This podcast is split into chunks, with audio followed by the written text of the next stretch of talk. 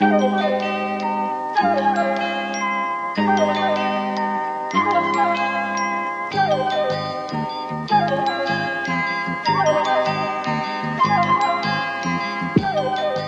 everyone, and welcome back to this free episode It's of the Tea. free one. Not avoiding it again. We're back in 2022, and it is the free one. You know, there were a few where I managed to bulldoze into introducing the guests before you were able to do that. you were just like, it's the episode you don't pay for. Uh, it's that one. Yeah, it's that the one. non-charged one. Look, um, before I, I introduce our, our wonderful guests, I just want to say uh, happy 6th of January.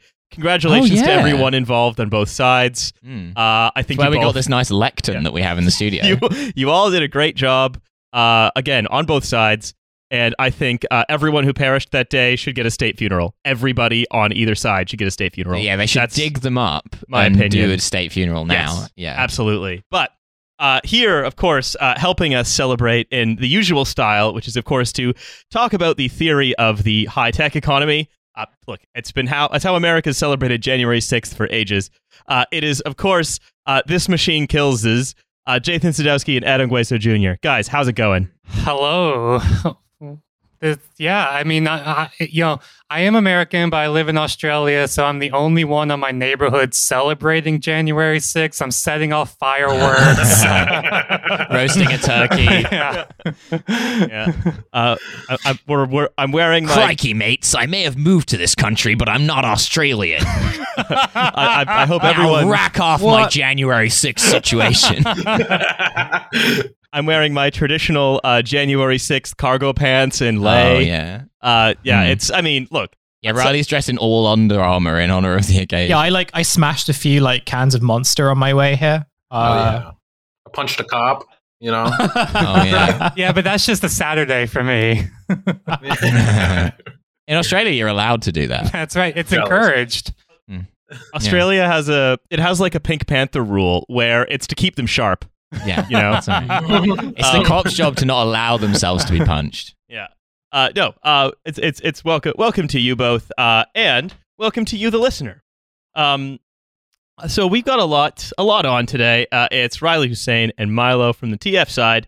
Um, and you know, there's just a lot of stuff that's been going on in the technology industry. Have you guys heard that the web is finally upgrading to 3.0? Pretty Hell exciting. yeah. I'm excited for that. Yeah, that's cool. one yeah, one web for each gender. Keep up with USB.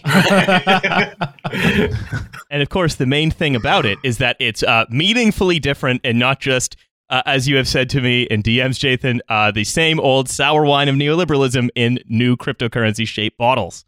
Totally not that. I'm kind of disappointed Jathan doesn't share my enthusiasm for what promises to be the transformation.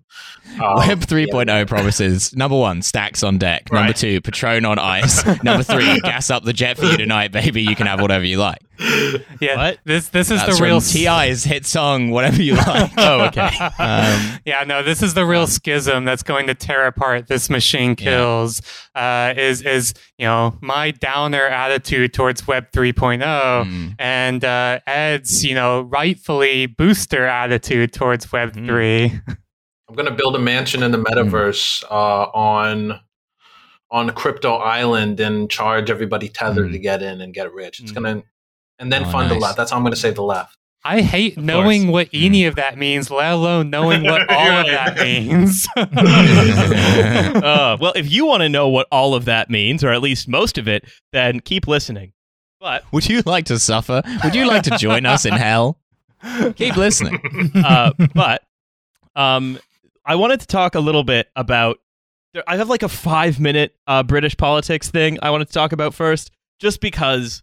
Okay, so for context, everyone, especially our sort of uh, Australian and American uh, sort of friends and, and coworkers, um, if you there's been this set of regional pilots going on in the UK, a country that has a very, very, very regressive uh, and punitive drugs policy, uh, to effectively not even decriminalize, just to stop prosecuting uh, young people, especially young black people. But not, that's not said, but that's sort of what the implication is for carrying small amounts of cannabis, which like huge a huge percentages of the population are prosecuted for doing, and most of them just railroaded uh, into the criminal justice system. The trouble is, there's all these kids in London what are shooting up cannabis and getting on smacked up, and then they're addicted, and then they go around killing people. That's right. Just to get that next hit of indica. That's right. Yeah. So a, a, a weed connoisseur who's so into weed, he's willing to kill Yeah. for like the perfect strain. That's right. Just I call it in the couch. What's up? Mm. That's right. jonesing for that hit of Dutch cheese. So basically, right, that's that's what's happened.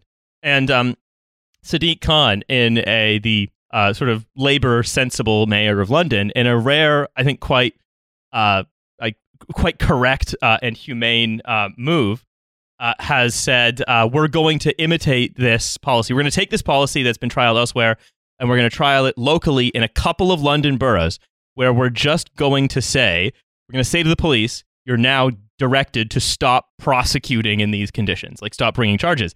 And immediately, Boris Johnson and Keir Starmer were both saying Keir Starmer no. first, crucially. Yeah, Keir Starmer before Cop anyone in else chief, Keir Starmer. leapt out to say we do not believe in changing the uh, British drug laws. We think they are fit for purpose. We think drugs lead to violence and all this.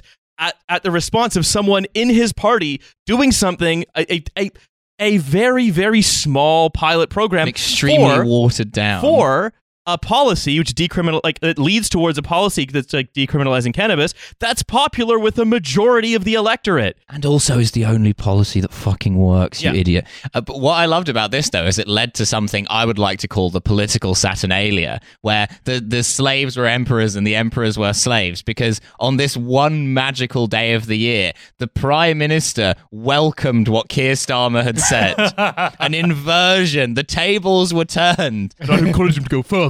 I would call on him to go further. you know. That's the thing, right? He says it increases power of criminal gangs and drugs are associated with crime. Making drugs illegal increases the power of criminal gangs. Next question. You fucking idiot. That's obvious. You could teach a child this. Yeah. If you make something illegal, it puts it in the hands of criminals. This is this is almost like fucking like first principles shit. See, I think I kind of agree with him in the sense that like um if you kind of legalize I know this isn't legalization, like this is just kind of like a facetious thing. Yeah. But you know, I've you know, anyone who's been to Vancouver sort of knows what weed culture is like. It's filled with like fucking nerds. Um and, and, and he's just protecting the integrity of weed Oh, keep culture. it cool. That's yeah. your argument. Yeah. In in Britain we smoke weed that smells of piss and looks like shit. And it should stay that way. Sadiq Khan wants to gentrify weed. That's right, exactly. I don't want any of this like fucking indica kush shit. I want I want the weed that I get from a chicken box in like a weird KFC in Camden. Um, that slight taste of grease and it's fine. um, but but, like, look, it's this is this is it. It, it goes to show, right? It, a couple of days ago, he made his first speech of the year where he said, "I don't think politics is a branch of the entertainment industry. I think it's the serious business of Certainly getting not when you things do it, done." mate. That's right. But in, Look, in- I don't want any of you getting too excited during my speech. So what I've done is I've dressed up in a big grey sack. Now, but right but if i think that if you want to take seriously this and the other thing right is basically i think drug decriminalization is the most you could possibly expect at this point from a kind of center left party mm, if yeah. only because it's politically very popular it's basically got no cost. It gives you like it, it, it is kind of and it's been done other way in other places by other like center left political organizations. It's no risk and it's the thing they can do that would just take the boot a little bit off the people on whom the boot is pressing down on some of the hardest that where they can affect the hardness of the boot It's one of these Right. rare policies where it actually saves money, it solves a lot of the problems, and it harms no one. yes There's there's no there is no constituency But- other than people who are annoyed by it in an imaginary way in their own head. There's no person it actually affects negatively at all. And, and the only thing I want to add before getting into what we're here to actually talk about, right, is that this I think this goes to show especially, right? We we talk about the British media being an extension of the state.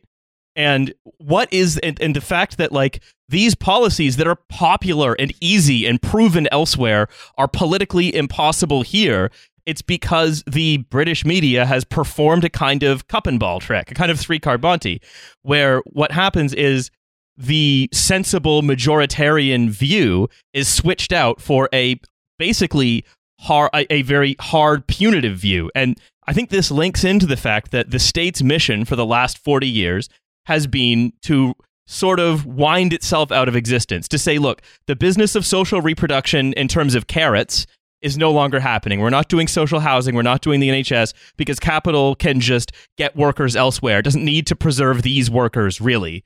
Um, and so what what it needs for social reproduction is uh, the police and the army is the sticks. It needs the punitive uh, organs uh, that is uh, that's a, the solving capital's collective action problem, which is what the state exists to do. How else would we And know it's 4 a.m. British time? And so what has happened essentially is that the British media has, again, working as an organ of the state, which is, again, this thing for capital, has essentially made it so that the only viable way forward uh, is to rely, to love the police and BAE systems. It is saying the only things you can do is use and valorize the state as uh, as, as the instrument of uh, discipline and punishment because the the the state as the you know giver of uh, carrots as opposed to sticks is now gone. And I think you can really see it in this drugs policy, which is no, it doesn't matter. Discipline must be increased, and this is a majoritarian. This is the only sensible opinion to have in a democracy, even though it's wildly unpopular. And I think this is just a perfect case study uh, of that phenomenon. Yeah, I mean, well, I, I want to jump in real quick and say that Starmer, it, Starmer doesn't realize he's lying because he's playing a part when he says that politics is, you know, not a branch of the entertainment industry. It- I mean, that's all it is. Is it's pure theater, right? He is an actor on stage playing a part, as are other politicians. And when they claim it's about the serious business of getting things done, I mean, their actions speak to the contrary every single fucking time. They don't get anything done. Um, it, I mean, but that's kind of the point, right? I, I think you're exactly right here, Riley, that this is the state winding itself out of existence, but doing so in this like way that policies and positions that are already in place remain ossified, right? They become mm-hmm. fossilized. So they don't go away. The state just stops doing stuff and what already exists just continues um, forever. And then people like Starmer are there to be the ringleaders of this circus, kind of distracting you, dancing on stage, saying foolish things, gaffing to keep you entertained while nothing else actually happens. It's kind of the whole point. Yeah.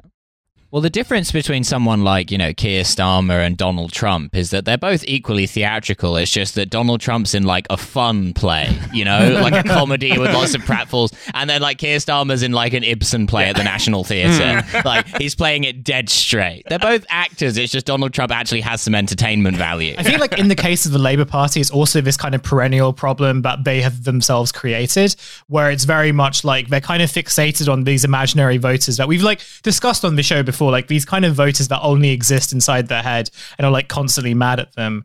Um, and one of those things was obviously just like you know respecting the police, right? Or you know the idea that like in you know these mythical voters they really love the police, even though I'm not convinced any British person actually likes the police. They like the idea. No. They like the idea of it. Like some of them, they like. I think like people in the suburbs like the kind of idea of like a policeman keeping out like you know weed smoking teenagers uh off their like you know front lawns and stuff. But like they don't really exist in practice. But because like again, labor is so sort of stymied by like focus groups and focus groups of focus groups. Um, they've kind of got it in their head that like even this very obvious and sensible policy that like they had been advocating, like the Labour Party has sort of like been kind of advocating it for a while. Um, like now suddenly it sort of becomes untenable and i think a lot of that comes down to this like just fear that they have that like any kind of policy they propose is going to be hated by these mythical voters who by the way like just hate everything that they do like the way that it's set up is like we can't propose anything because we'll like alienate these sort of like you know the, these kind of fictive working classes and it just so happens to be married into this kind of much broader political consensus of like the state can't do anything and you shouldn't expect it to do anything It does remind me if we jump across the pond, you know, New York Senator Chuck Schumer, who's the, the Senate Majority Leader. Great guy, friend of the show. Yeah, but he has talked explicitly about this imaginary family. He's written a book about them called The Baileys. And it's like that's who he uh, does policy for is literally this family that exists only in his head, who he imagines as his ideal Rent-free. constituent. Uh, and and it, it but it, it- like that's just an absurdist version of a. I think you know Hussein, you're exactly right here that Starmer that all of these politicians are doing is they have an imaginary constituent um, in their head who doesn't actually exist, and that's who they're doing policy for. Um, and and you know, I think there's a trans. I'll I'll, I'll do a, a, a segue here for you, Riley. But I think there's a nice segue here from the the kind of politics of entertainment or politics as entertainment to technology as entertainment as well, where this is truly both in pol- in the realms of politics and technology. It's all fucking pure marketing. It's all pure spectacle. Nothing gets done, right? Whether you call it innovation or you call it policy, nothing is actually getting done except for uh, hucksters and grifters um, selling you something, right? Marketing you something, uh, dancing on stage and convincing you that it's progress. Like that's all it is in both spheres, technology or politics. you know your island baffles me sometimes but i think it shares the same uh the same core tenet that the united states does about a belief that punishment uh is fundamentally good um on some level or that you know some of the specifically some of the tories and you know other politicians may believe are unified in a belief that punishing people or being punitive on people is good and and and helps turn them into good characters in addition to other um uh, lovely ideas they might have about skull measurements and sizes. you know, so, I, so also part of me is not surprised because it, it mirrors a lot of the debates also that happen here over drug legalization. Um, I mean, even the fact that like drug legalization in of itself isn't something you can even really discuss. The barriers, decriminalization, because of all uh, because of the nice interplay of like you know lingering still lingering phrenology and also commitment to punitive measures that lingers here and is also present there. So i don't know. It feels it feels like hearing a more um more uh, polite uh, articulation of some of the some of the arguments here. Um Yeah, that that is actually something that's quite fascinating. That like America is actually in general further down the road towards drug decriminalization than we are in the UK. Because in general, America is both like a moderately more reactionary and also more of an ice chewing Protestant ass country than Britain is. Like it's weird because in Britain, like drugs are almost like effectively decriminalized for a lot of people. Like it's weird that like it's not saying they often choose to prosecute unless it's a black teenager with a bit of weed. Um, but at the same time, the idea of actually decriminalizing it is like completely politically unthinkable. Mhm. Well, couldn't possibly do that. However, I want to talk about startups. Uh, so the startup, and by the way, just I'll tell you now, uh, the answer is not this group of uh, people here around this table. Uh, the startup is called Brain Trust. Okay, uh, Ed, what do you think Brain Trust is? You know if i had to guess what brain trust is i would think that it's like a Mm. consulting group for foreign policy like if i you know just off the name consulting group for foreign policy or Mm. uh, a nice uh, smokers club for vcs you know those that's what Ooh. that's the Oh. power that the the name Nice. gives Got little velour jackets on. Like Right. a paneled wall, a velour Yeah. jacket where it displays your ape. Oh yeah, that would Yeah. be nice. The Now- ape jacket. Jathan, you know what it is because we've talked about it extensively because I was trying to figure it out. So I'm going to skip you. Hussein, Brain Trust, what do you think? Okay. What if? What if you could put your brain on the blockchain? It is to do with the Oh, blockchain. of course it is. I mean, kind like Oh, yeah. kind of a give. I mean, kind of a given because I know it has to like segue into like this episode. So, what if you could put your brain onto the blockchain, um, and also turn it into some kind of asset, um, like a, I like, hate to like tell a you this, financialized but product. Am I right? Am I correct? I mean, I mean, here's the thing. I know what you mean, which is like personality uploading. But if I was, if you were to interpret what you said broadly, you would kind of be in the right ballpark. Is it like holding yourself accountable for your Duolingo scores using the blockchain? That, that would be fun uh, and more useful than what it does. what if you no, could decentralize your brain? Uh, but I would love to do I that. want an NFT of the Duolingo owl. yeah, that's about smoking weed and making the pussy Yeah, eating that's gesture with right, yeah. shutter shades. Mm. Uh, it's four million dollars. Uh, Eminem bought it. Oh No. fuck! It already exists. We've said it out Okay, loud. I- so it one, already one last exists. thing. What if your brain was a kind of DAO structure where other, It's a DAO. where other people could decide what you were thinking? So it is Brain Trust is a DAO. So Right, it's a okay, distributed right. autonomous organization. So again, he's saying you keep being right by accident a little bit. Yeah, a little bit. No. a little bit. I, We I feel, I feel the idea of like getting other people to think, like to think for you, is a very sort of like thinking free idea. Um, No one makes me think Well, my they own have to- thoughts. they, they'd have to. They'd ha- if it was to be a Web three idea, they would have to think for you, but they wouldn't know what they were thinking. They would just be sort of applying computational power in their brain. That's pretty much how those you. guys operate. Yeah. that's right.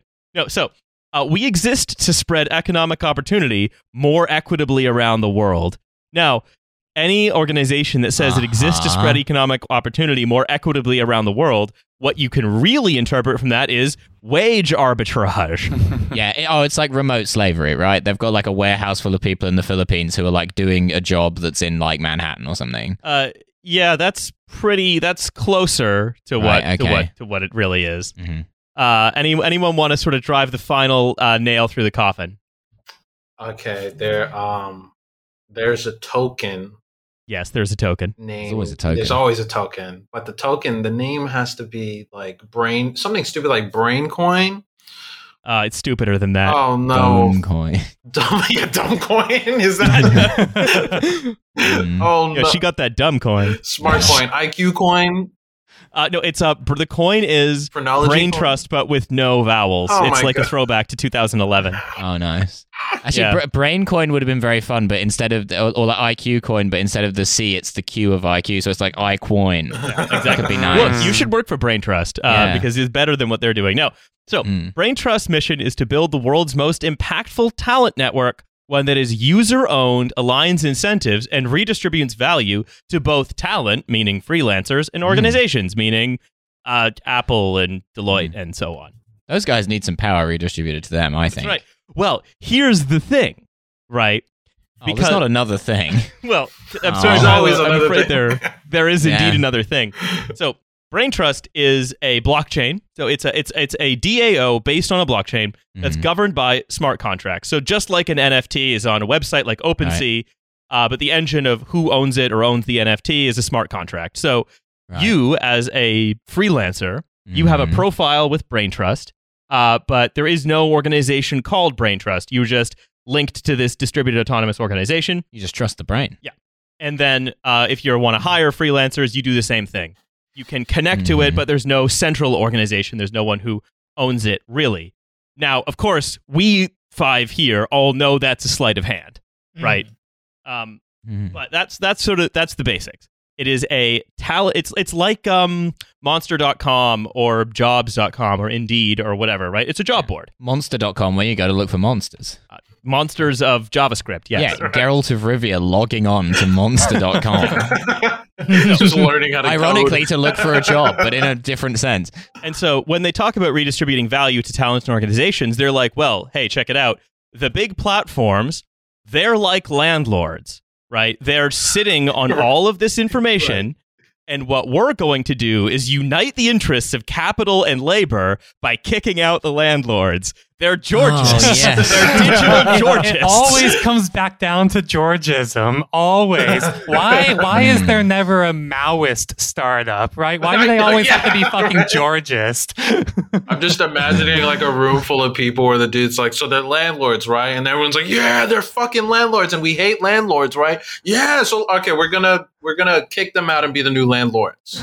just hissing and A. Maoist startup called Furnace with no vowels. And it's a decentralized iron smelting organization Right. where they put a pig iron furnace in everyone's backyard. Uh, so but that so we're well, I think we're we're pretty comfortable like what this thing does, right? It's a it's a jobs board on the blockchain. Uh, on, on a blockchain, it runs on a version of Ethereum, but not Ethereum itself, obviously, because that would be too expensive. Um, and it's all for like high value jobs. Like if you're a like a front end engineer and you want to work for three months for one hundred fifty thousand dollars, this is where you post that job. Here is their mission: the way we work is broken. In fact, it's been broken for a long time now. We'd hoped the gig economy would usher in a new era of autonomy and abundance. Oh, I see. They're stupid. what's up? Okay, Yeah, right. What's up? Yeah. Tell me Uh, you're stupid without saying you're stupid. I really thought that, you know, piecework, if you put it on a phone, would have a different result. I thought if you add the phone to the piecework, then that makes you rich, as opposed to every other time anyone else has done piecework, which makes them poorer. What's amazing is that like a half of these companies, it feels like they're reverse engineering a Black Mirror episode. Like they've seen it and they're like, yeah, what if that was your phone? Actually, maybe Um, that could be a good startup. But they said the economics didn't pan out. They fucking did. they absolutely did for the people that designed them. I Uh, we democratized access to servants, and I cannot understand why people are angry about this. a few wealthy people, uh, the white paper goes on. Because, by the way, these companies now don't have uh, websites anymore. They have white They papers fucking because they're not companies. White papers. Yeah. Or they have tokenomics documents, right? They're not because they're not companies. They're nonprofit organizations that own the branding of a blockchain that quote unquote no one owns. Again, we'll get into how that's a falsehood. Um, a few wealthy people became even wealthier, and the average worker is still scrambling to make a living. Crazy. Uh, you know what? A, a, a deepening and intensifying of the employer employee relate. Yeah, because it's not like Indeed or like Uber. Like that's not like it's an, it's not that expression of that individual company. It's the relationship. They're like, what if we change the way the relationship came to be? Um, the traditional work until you retire contract between employer and employee is being disrupted by short term, rapidly changing engagements.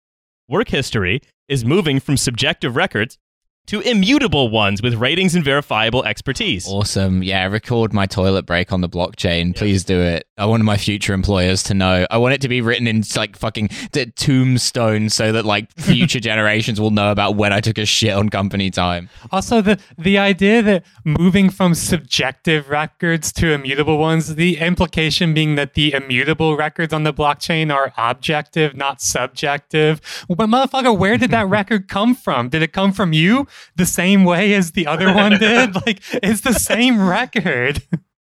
yeah, it's it's like um, I think the the imaginary behind why these di- te- these things are disruptive or genuinely transformative is that is that someone say, well, the problem is is that if you work at you know Acme Incorporated, that HR, someone malicious person, could go and change your record. We're gonna stop that scourge of that thing happening, as opposed to the fact that they can record whatever they want anyway.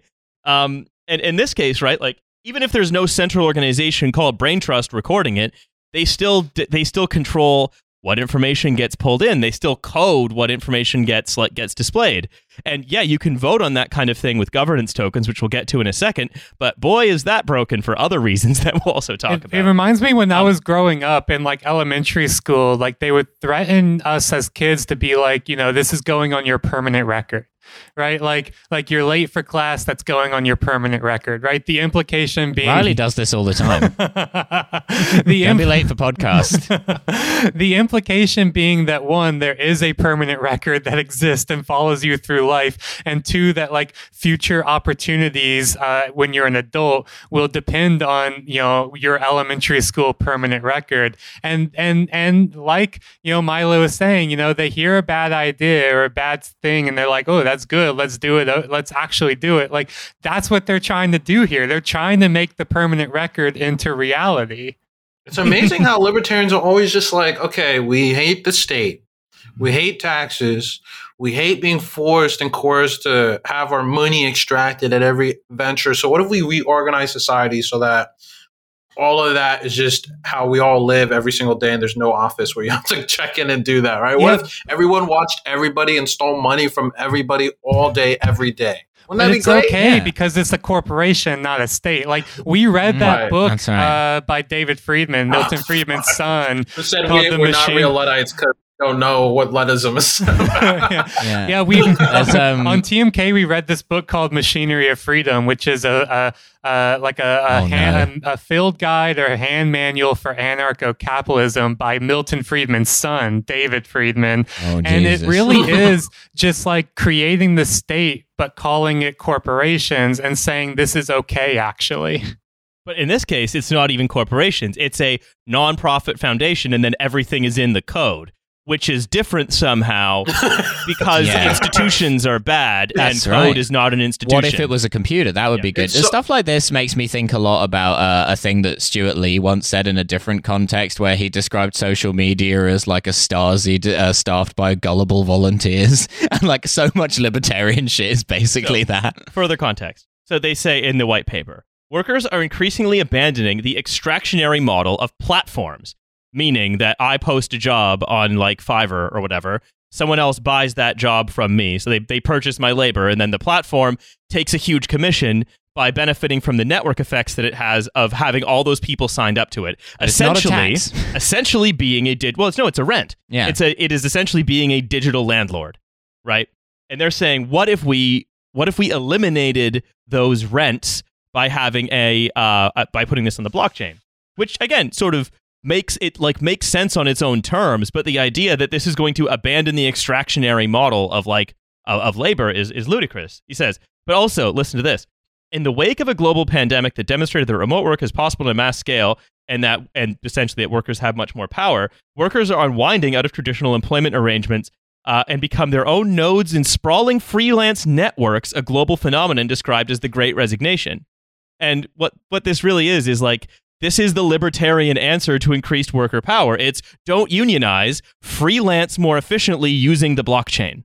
Effectively, this is the this is the libertarian answer to the Great Resignation. Do not unionize, use the blockchain. The two greatest prisons in capitalism are your mind and a union. And the sooner that you realize it, the sooner that you break out Neo. Yeah, don't join a mind union, join a brain trust. That's right. the work revolution coincides with a social revolution spurred by heightened hmm. awareness of broader, broader social inequalities. Modern talent networks have long extracted disproportionate value from workers, building their enterprise value by levying high fees on their users. They also refer to the income gap between workers and owners, which they say this will fix.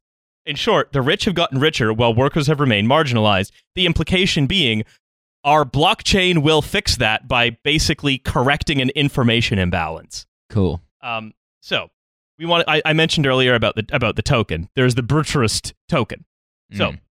there is uh in order because this thing needs to like govern itself, right? Because this thing need you need this thing needs some people steering it. What happens is the users of Brain Trust have Brain Trust tokens, which you can buy.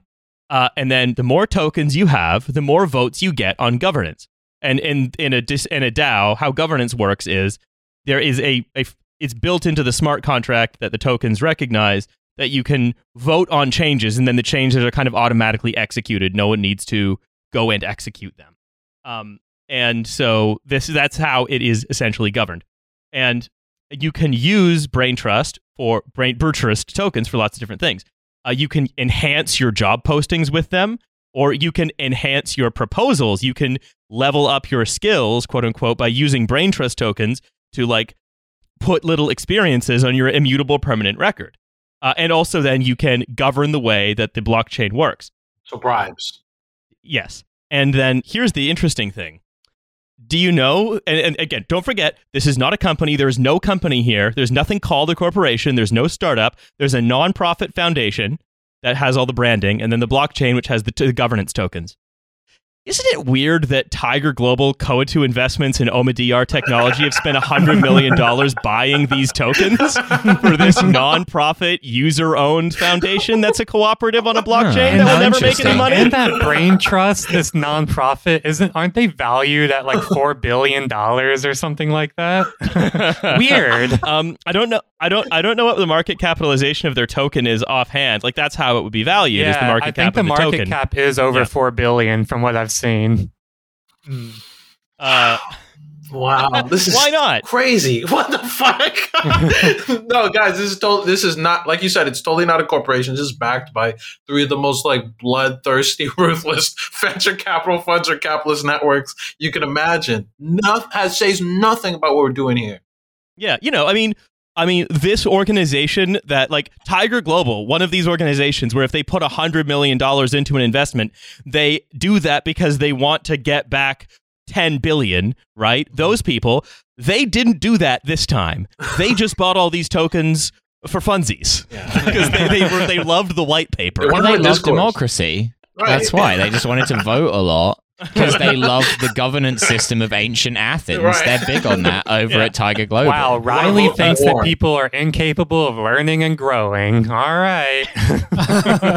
it's sort of right. yeah it's it's sort of it's sort of incredible how like it's again it's like one of the classic situations where like they've sort of diagnosed the problem correctly i.e that like okay you have this kind of unstable labor market and like you know uh you have like this abundance of freelancers and lots of these freelancers are kind of like fighting for minimal amounts of work and everything and this is a problem. This is a structural economic problem. And like yeah even kind of you know you can make the argument to kind of say that okay well um, more empowerment for the these types of precarious like forces of labor are probably a good thing. But then their kind of solution to that is this sort of like weird tokenized system, um, which can very very easily be exploited and is designed to be exploited um, because they can't kind of reach the, the logical conclusion that most people have, which is that maybe getting more money might be a good thing, and like people think that is a better source of empowerment. But anyway, I don't know. What do I know? how, how they how they bring that in uh, is they say, look, a normal job board will charge you like a percentage of what you take as fees for being on. And again, like the Georgist criticism of landlords isn't wrong. It's just it's wrong that it stops there. um, and like, yeah, they're right that the platforms are incredibly exploitative and and, and sort of rentieristic. But then they, because what they do is they've centralized all the information and then they use the fact they've monopolized access to that information and the ability of people to communicate using it. They then just like charge rents on people using it. And they're saying well let's kick out the landlords. Let's kick out the platforms. Let's charge like a 10% fee to the clients only so not the freelancers uh, in order to like because the thing you do need to like pay to maintain and or even a, like a DAO, right? Like you have to buy, you have to pay for like you know hash. You have to pay, Pay for those apes. yeah, you have to pay, but you do have to pay for things. It's that's like unrealistic to think you don't. But what I've sort of what I'm beginning to understand about these Web three startups is that the the goal is still the same, right? It's just that instead of buying shares in the company, you buy a huge number of the tokens and then hope that the tokens become very in demand. Um, because then what Tiger Global can do, let's say, let's say Brain Trust takes off, becomes really popular. It becomes a kind of quote unquote user owned monopolist, right? Like, uh, and then all of a sudden, if you want to say, I don't know, post a job and then promote it so that your profile is more visible, all of a sudden that takes Brain Trust coin. And who holds all that Brain Trust coin? Why? Why, it's our good friends Tiger Global. They hold all that brain, and suddenly people are buying it. Their $100 million investment becomes very, very valuable because what they've essentially done is they have sat and they have made themselves rentiers on the same process. It's almost as though because they if they 10 years ago tiger global would have invested in a job board that said we're a local social mobile job board that's connecting kick-ass developers with awesome organization like a web 2 one right like one that was more of a central organization they're just doing the same thing they're just calling it something else effectively um and and so this is like It's almost as though there's a theme developing on this podcast. of People doing something that has existed for a very long time, but calling it something else. Mhm. It's almost as though a lot of those robots are just a guy. so I think one of the things that's like when Riley, when you and I were talking about brain trust and the DMs and like trying to like do some analysis and be like, what is going on here? Like, how are they making money? Like, how is this actually happening? I think part of the difficulty of sussing out um, a lot of this, web, a lot of these Web three uh, things is that it, it- there's equal parts uh, grifters and useful idiots, and it's really difficult sometimes to dis- to discern who is a grifter, right? Who is like knowingly doing something that has baked into it exploitation and extraction, um, and like knows that they are running a grift. Versus who is a useful idiot? Who is so blinded by the ideology and the propaganda and the buzzwords that they are also doing something that has exploitation and extraction baked into it, but they don't realize that's what they're doing. Uh, and and it, it, it can be like in, actually really impossible sometimes to discern between those two uh, groups of people.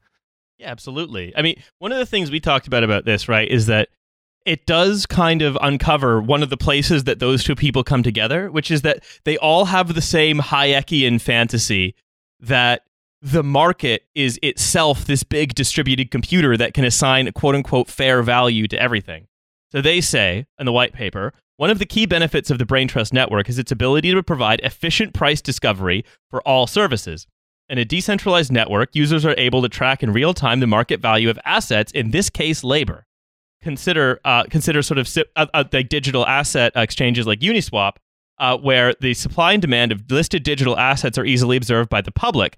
And so a fair market price is indisputably produced by price discovery activities on these networks. Again, never minding what we know about the pricing of digital assets just being the same two guys selling the same picture of an ape spreading its butthole back and forth like 30 times for millions of dollars each, thereby setting the value.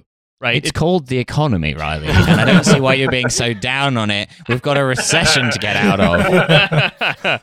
because, and here's the other thing, right? You have to, I think the key question with understanding brain trust is what does Tiger Global get out of it? Right?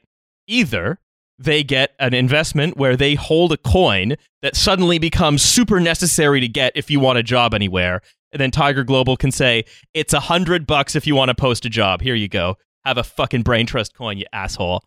Or maybe what happens is there's a big hype cycle, and then Tiger Global, being the first investor, is basically bailed out of its investment by a bunch of retail investors who hope that someone else will bail them out of their investment, and so on forever, I So you're suggesting that at the top there's this one investor, right? and then below him there's a slightly wider shelf of investors. Uh-huh, yes. And then below them there's an even wider shelf of investors. And, and it, every shelf of investors relies on a wider shelf of investors below it. Now, hear me out on this. If you were to take this on a whiteboard and then you were to draw lines around it, gunshot. Milo, I know, You know I what I mean, you have a classics education, and what you describe sounds a lot Hmm. like Plato's Republic, democracy. Yeah.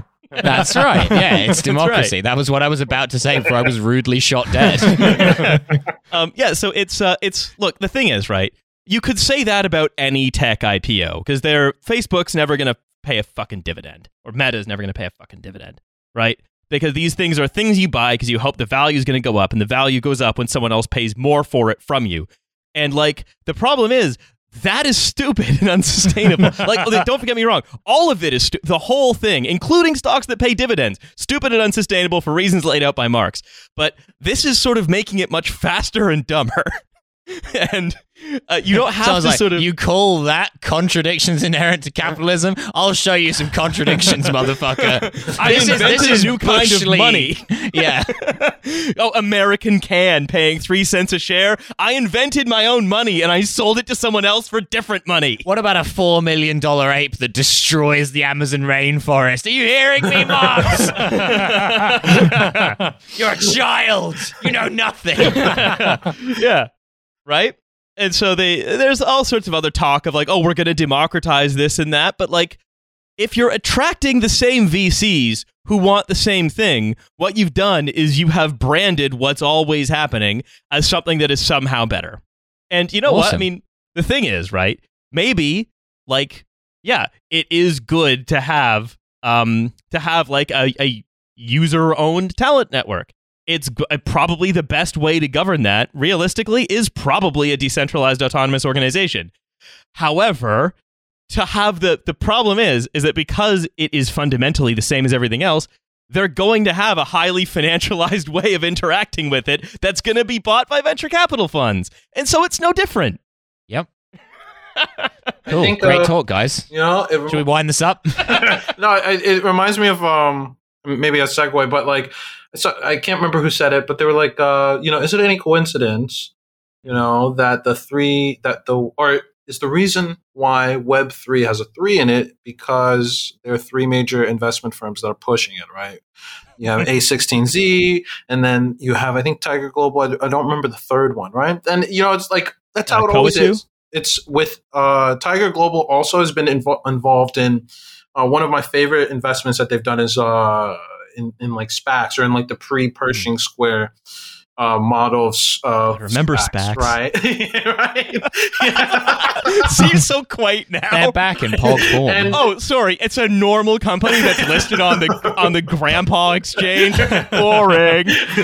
yeah. How is that a monkey? I, I, what I love also there's like there they also saw an opportunity. They're like, look, we're just helping companies who want to get public but can't possibly get public go public. But then if you just look at the model, what's really happening is they are just foisting a bag of unicorn shit onto every single investor who comes after them because they got in the door and you get free stocks when you get in the door. And similarly here, yeah, you get free tokens. Most of these most of these business models, most of these uh, DAO models, the way they're set up also is like you pour in a lot of money and then you also are now in a position to just get free tokens for literally for no reason other than existing, right? You get free tokens for staking them as like liquidity and really complex financial and speculative instruments. So even if they ate shit in their investment, they'd be able to be involved in really complex financial tricks and scams to make up some of that money or get it back. Maybe do a liquidity exchange for some AVAX if you want, right? And then play with degenerate tokens on other exchanges that are unregulated. You know, they, you know, you could do anything with it. You just have to put enough money or skin into the game, and for them, it's nothing? Yeah, it's it's almost though you get you're big enough, you just win by being there. Yeah, you just th- literally Yeah. just throw money or buy lottery tickets if you're like Masayoshi Son. You know, you can do anything. Oh yeah, that was a cool one. I respected that. That was great. SoftBank will be investing in the lottery. Perfect. Yeah. Why not? Somebody's got to win. Yeah, might be me. there's a lot more to talk about about about DAOs in general and how they like have switched out a form of company script for doing actual labor as well, right? But I think that's for another time. I want to talk like I want to pull back, right? Because we've uh, this group of us together, we've talked about like when we when we come together, we tend to talk about different big picture things in like the field of technology and trying to think of what we've talked about the metaverse for example we tried to like figure out what was making netflix tick and i think it's i want to want to do is pull back again to web 3 in general this thing that i think gets talked about a lot but not well understood um and I, I think it's it's easy to think web 3 is just pictures of apes and you're sort of not entirely wrong but also not entirely Yeah, right there's some lions as well. yeah, all- I'll remember those. I wonder Yeah. if they're still worth tons of money. Yeah, there's the lions. There's the like silhouettes of women. That one. Uh, lady shapes with Alan Partridge. Yeah.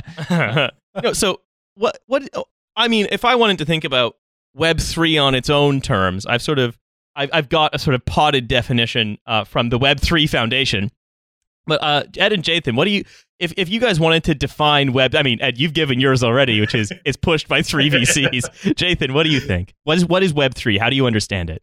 Yeah, I mean, and I think this gets at a at a bigger point that you're also driving at here as well, Riley, which is that like I you know the these so-called like paradigmatic uh, disruptions in the internet, right? Like, like it's called Web three because it's following or supposedly following directly from Web 2.0, which itself followed from the web or Web one, right? Like, like it, it, it's it's setting up for itself this like phase model of history where uh, you know, the internet develops, you know, the internet, whatever that is, right, develops in this like linear stage progression from one thing to the next to the next, and and each one is, you know, uh, not not not even, you know, people don't even talk about as like building from each other, but again, as disruptions, right, as par- as like a paradigmatic rupture uh, in what the internet means, and so like, you know, for I think while I think that's a lot of bullshit, and we'll talk about that, and it's very a material and a historical way of understanding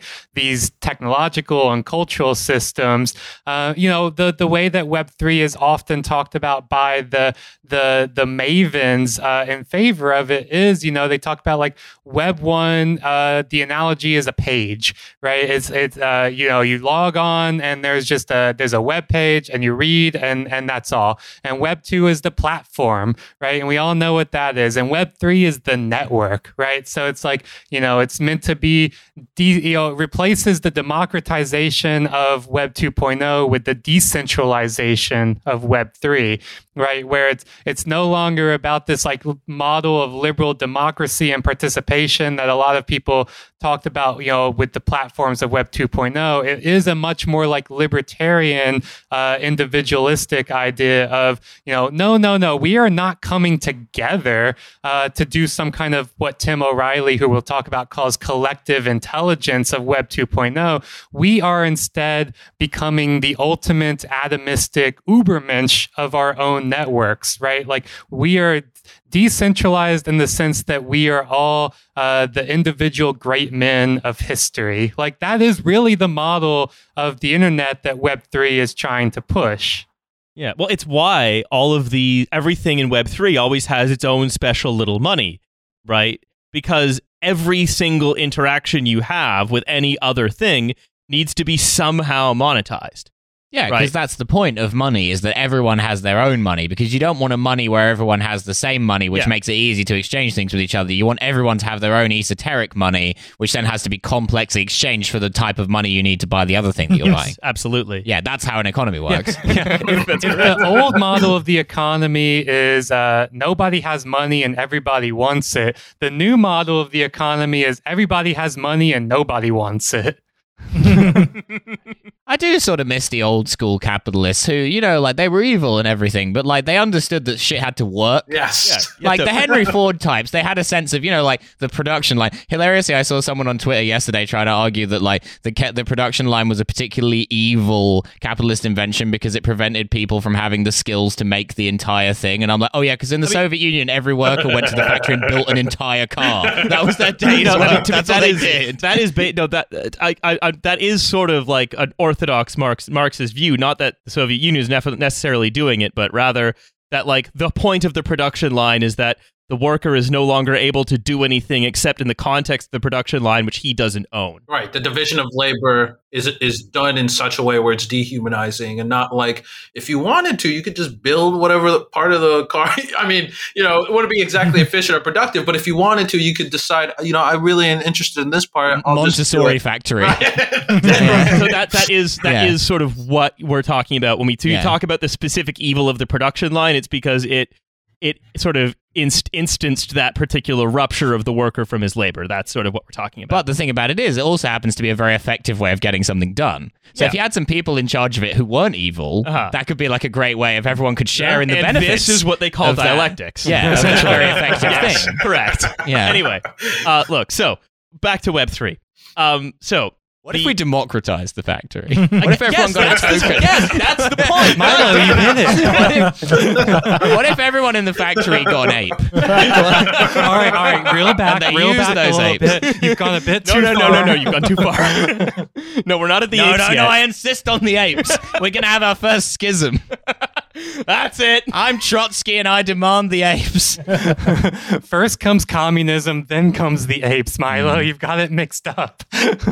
Oh, I It's- there, see. there's actually a page of the original uh, uh, uh, volume three of Capital uh, that talks about when the apes come in. It was just stuck to the other page. Oh yeah, No, that's so, right. So look, let's let's go with this. I shouldn't have come on the Communist Manifesto. Uh, so, uh, uh, so the Web three Foundation, which this is uh, Gavin Wood writing, who uh, was who helped develop Ethereum. Uh, he wrote Personally, Gavin wouldn't.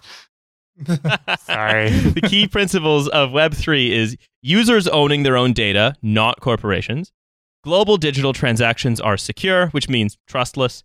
And online exchanges of information and value are decentralized.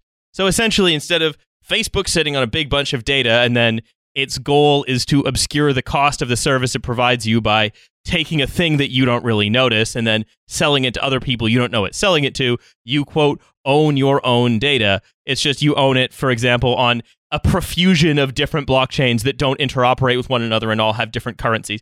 It is, again, it's the Web3 story is a very tidy one if you're a doctrinaire Hayekian. And we know every time doctrinaire Hayekians have come together to try to make a society, we know what happens. Yeah, we we sure do. You get a colonia dignidad situation. Mhm. Um, and so it's the because the idea what what strikes me about this right is the the fantasy of this revolution of the internet to be defined entirely by blockchains again like might happen because a lot of very wealthy and powerful people have an interest in it happening and they can make things happen right? That that future um, is one where things don't work very well because of this very you might say principled stand that the people in charge of building it are making in favor of hating institutions because they're institutions because because this is centralized it's therefore bad. I must be master of all i survey. And that's how you get to your house burning down and trying to negotiate with the firefighter if they'll put it out Yeah. Yeah. How many apes will he accept to save your house? put out my burning house yeah. Um, and you know, so it's it, how so the Web three supposedly architecturally is supposed to look something like this, right? It's these DAOs instead of corporations. It's uh, cryptocurrency instead of money. It's sort of blockchains that ge- that generally put these things together because you can because the rules can just be coded directly in on the smart contracts on the blockchains themselves. You don't need someone like, for example, um, approving my application to join Facebook. Because what happens, you apply to Facebook, they have some rules internally in Facebook. You fill in your form, the form is checked against those rules, then Facebook gives you a profile and then starts spying on you, right? A blo- how a blockchain would work architecturally is the rules are coded into the blockchain. There's no, there's nothing central. There's no, you don't, you don't give it to anyone else. You just put it on there, and if it fits, it sticks. Essentially, um, right? That's the that's the sort of basic premise of how you put information onto this thing and how it communicates.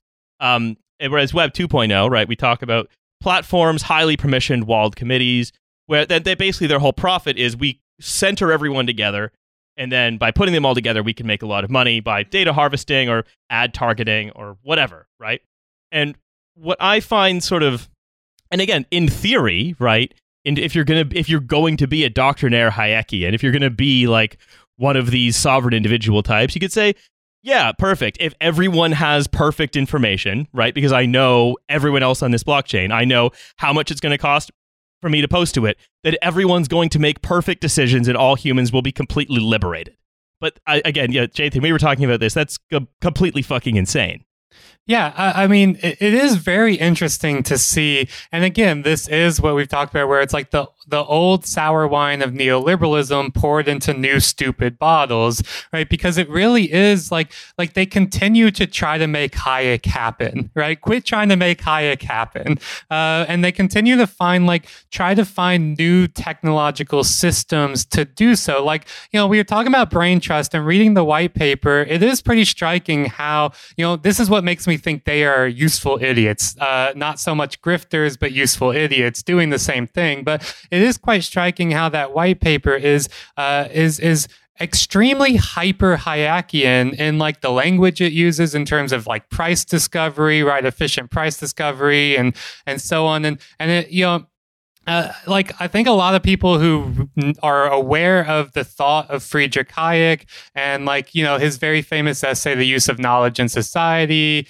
right? The the kind of uh, uh, neoliberal ideology that formed the basis of like Margaret Thatcher and Ronald Reagan and and the the you know the the uh, Pinochet and Chicago boys, like, but they don't. I don't think a lot of people know that Hayek himself later in life became extremely interested in cybernetics and like um, uh, what we now know of as cognitive computing. Uh, and he called the market the greatest information processor mankind has ever built. Right? Like like he himself thought of the market as a big computer and and uh, uh, and and and you know it's very interesting to see that like this is in a lot of ways hayek's dream finally being brought to some form of fruition. It's not, you know, the Pinochet coup happens and they literally put a knife in the screen in one of the screens of CyberSyn saying this is not what we believe in. But now, you know, fast forward 50 years later or whatever,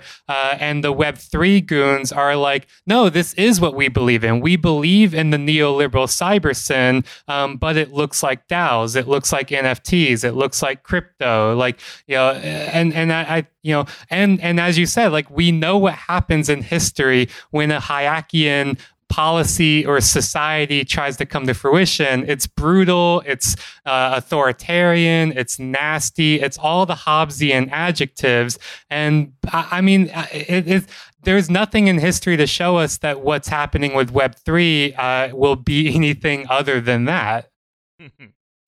um, so Hussein, what's uh, I want to bring you in on this as well. I was going to say, R.I.P. Uh, Frederick Hayek. You'd have loved the ape.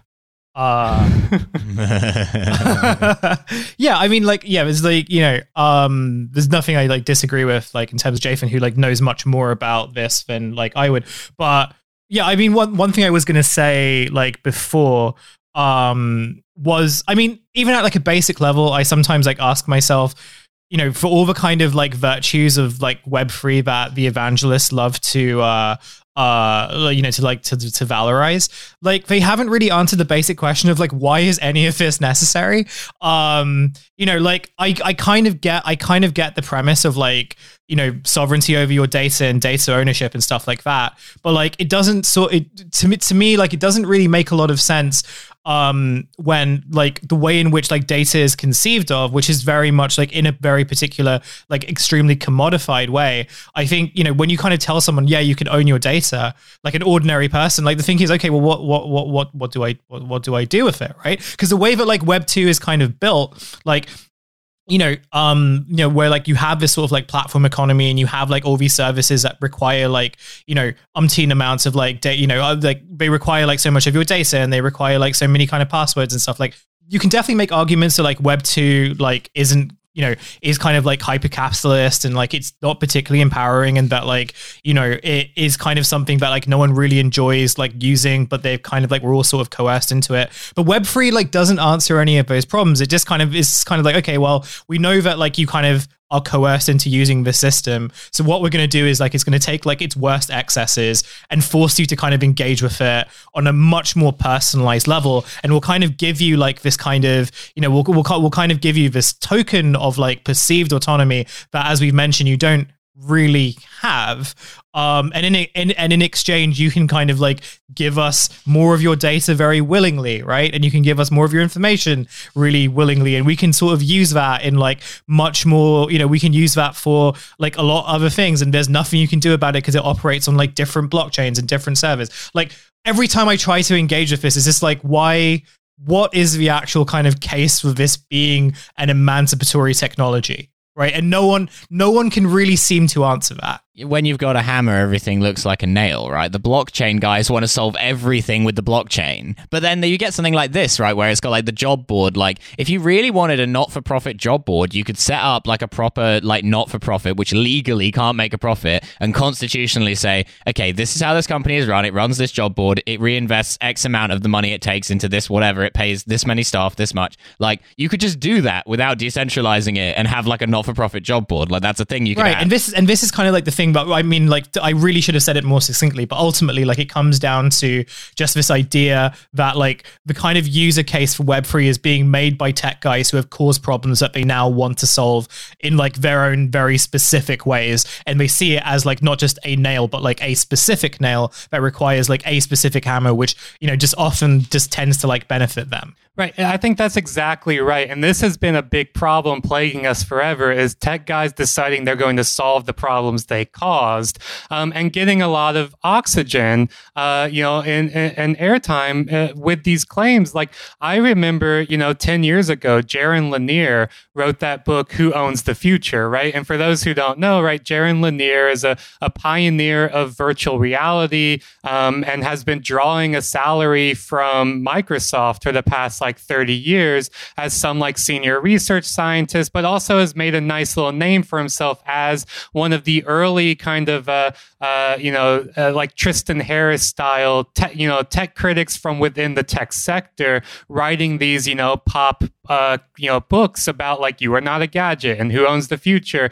And the big thing, the big solution he posed in tw- in, in this uh, book from 10 years ago was around data ownership. And it was about everybody will, should own their own data. And then it's an, and then you create this network of microtransactions where you know Facebook or uh, you know Facebook pays you fractions of a penny every time it uses your data. Uh, you know, Google pays you fractions of a penny every. You know, so you have this whole network of microtransactions, which is then meant to be empowering, right? It's meant to be like, well, if data is a commodity, then you should own it and you should be able to sell it and get some money from it. But of course, the problem here is that that's, I mean, technically very dumb. Uh, but you know, uh, uh, on, but it, it does kind of preempt a lot of the Web three stuff. Like I think a lot of Web three guys would see that and be like, "Wow, yeah, that is what we should be doing." Well, yeah, I was I was going to say that they are actually doing that. Like you know, so one of the things that one of their like little pet projects, which they really kind of love talking about at conferences, is kind of like the expansion of the uh, of the creator economy, right? And this idea that like you know, so for them, like they diagnose the problem as being that oh, platforms don't kind of like pay creators enough, but also like not a lot of you know we need more people who are like producing content for like said platforms. So the great thing about the creator economy is that it gives you all this like autonomy to create content by like you know so where where not only can you commodify um, your own data and like you know package it and sell it how you want to um, but you also have like you know because everything about web3 is like about microtransactions and every relationship on the internet in web3 will be a transactional one right um, something that we know like definitely doesn't have any problem like social problems um, you know or any uh, or like or have any political consequences uh, uh, real quick, I think one of the big problems with Jaron Lanier's critique is, you know, not only the technological kind of dumbness of it. Okay, we just wait long enough and the technology comes around, but it's fundamentally that it misunderstands the political economy of technology by offering a solution to that political economy based on neoliberal economization. Right? It's this idea that it's a it's an anti-politics. Right? It's that there's no politics, there's no society, there's no ethics. All the solutions are always found in economization or the integration of economic rationalities into every single part of life. So if there's a problem about power over data use and ownership, well, that problem can be solved by doing uh, a, an economic system of microtransactions, right? Hyper commodification will solve that problem. And it's fundamentally not the solution, right? It really is quite literally saying the house is on fire. I know what will put it out. More fire. Right? oh, yeah, the the infusion of property rights also like as the avenue by which we'll like rationalize and economize new goods and services and intangible assets is also really it may, it's like it, every single time every single time there's an enclosure every single time there's new goods new services that are previously pro- public or previously unquantified um, there's this attempt to try and enclosure enclose them and, and rationalize them or subject them to market logic under the argument that like okay once they do that it'll be much easier for us to deal with them and to and to organize them and to be more productive with them and to input them into larger and larger and larger technological processes or whatever else we want to do for a complex civilization. But every single fucking time almost what happens is you do it you consume or you exhaust a lot of the most productive from the market sense and valuable parts of it right and then you plug it into processes that aren't actually novelly innovative not novelly productive in new ways they're really just reinforcing or making cheaper pre-existing uh, relationships and norms, right? Like the the, the same effort, old apes. Yeah, the same, yeah, like apes, right? Like the efforts to do um to do uh, nature, right? To quantify and commodifying nature in the name of conservation, right? What's going to end up happening is going to is that they will end up also deciding, as they've already have in some of the proposals, that there's a certain amount of biodiversity that can be lost, and then we can create a really robust system that finds people and punishes them for going beyond that range. Okay, well, isn't the fucking point to preserve as much biodiversity as possible and mm-hmm. not like say we're going to consign some of it? Uh, to the you know to the to the furnaces. And and similarly with like the digital as long as we world. keep the apes. Right as long as we keep the apes.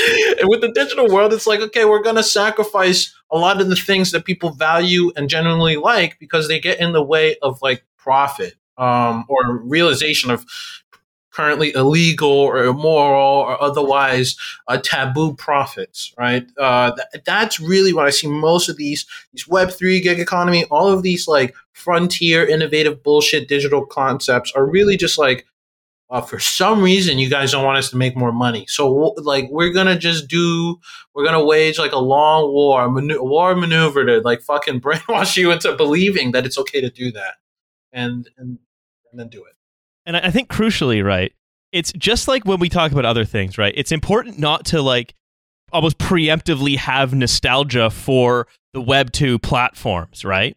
Right? Because that there is mass we've seen what kind of sort of and we talked about much on here, in fact, mass exploitation of uh, of of not just of not just data, but also huge exploitation of labor, especially in the global south, and so on and so on, in order to maintain this central control over data in a way that people want to keep engaging with and also again to com- kind of compel people to part with their data via privacy policy rather than compel them to part, to part with it on the basis of a microtransaction, right? You might It's be not- enjoying your video on eBaum's world, but there is blood on your hands. It's, so it's not that it's not that the old system is better. It's that the people fighting for to replace it with the new system, coming in with the new paradigm, it's not a new paradigm of relating to you. It's a new paradigm of doing the same kind of things to you, but with tools that they prefer.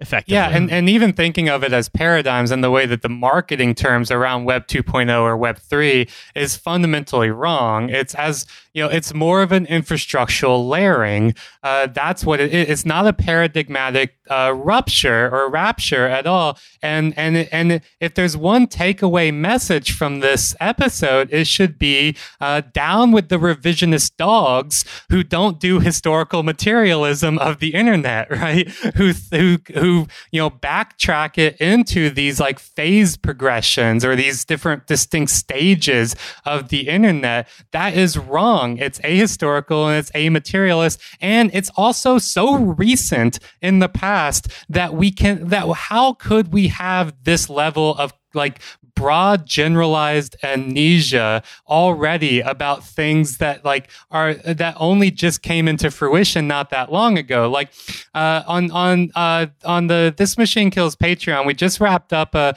a book club series that we did on this book by wendy hk chun who's a, a very well-known um, uh, cultural theorist uh, of uh, kind of cyber cultures and the internet and does a lot of really great work on um, on that topic. And she wrote this book in 2005 called control and freedom power and paranoia in the age of fiber optics.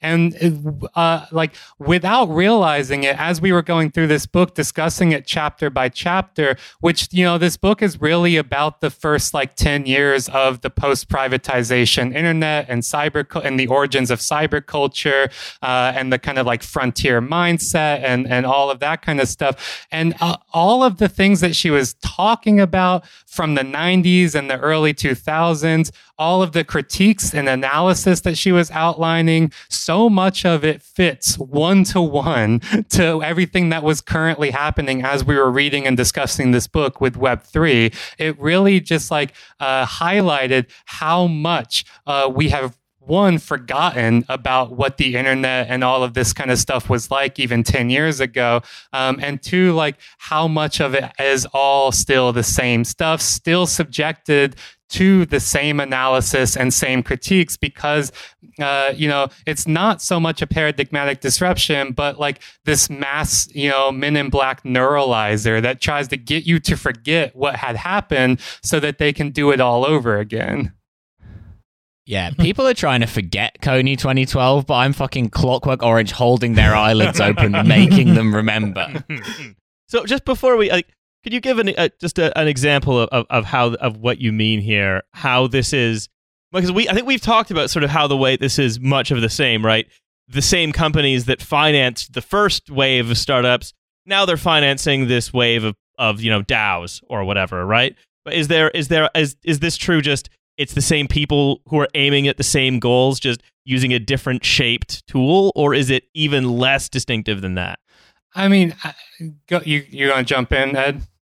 Oh no, I would just you know say I think it's interesting that um, in a lot of the speculative bubbles and even when they burst, the people who made a lot of money in one carry it forward or make it again in another, right? Because you still retain the connections, and that's really all you need um, if you want to make a lot of money in these in these fields. And and so what you end up seeing is like you know a firm like A16Z um, or Andreessen uh, Horowitz is going to make money both off of uh, the Web 3.0 and also the traditional Web 2.0 platforms, right? Uh, because a lot of the times, what distinguishes a Web 2.0 and a Web 3.0 platform is um, the statement that the company gives as to why they're investing in this firm uh, as opposed to another, right? Like Uber is a Web you know, 2.0 firm, maybe in that taxonomy, right? But if you were to create an Uber that for some reason was exclusively operating on the blockchain or said it was, even if it wasn't, right? It was taking crypto payments. If it was a way to figure, if you could figure out some weird, novel application of it that wasn't particularly useful but shiny, that would be a Web 3.0 application, even though the difference really is just like UI, payment system, uh, and who it's explicitly targeting, right? It's not like a true fundamental difference in those instances when it's the same funder involved. But there are, but you know, there are also there's also a general difference in that, like, yeah, this is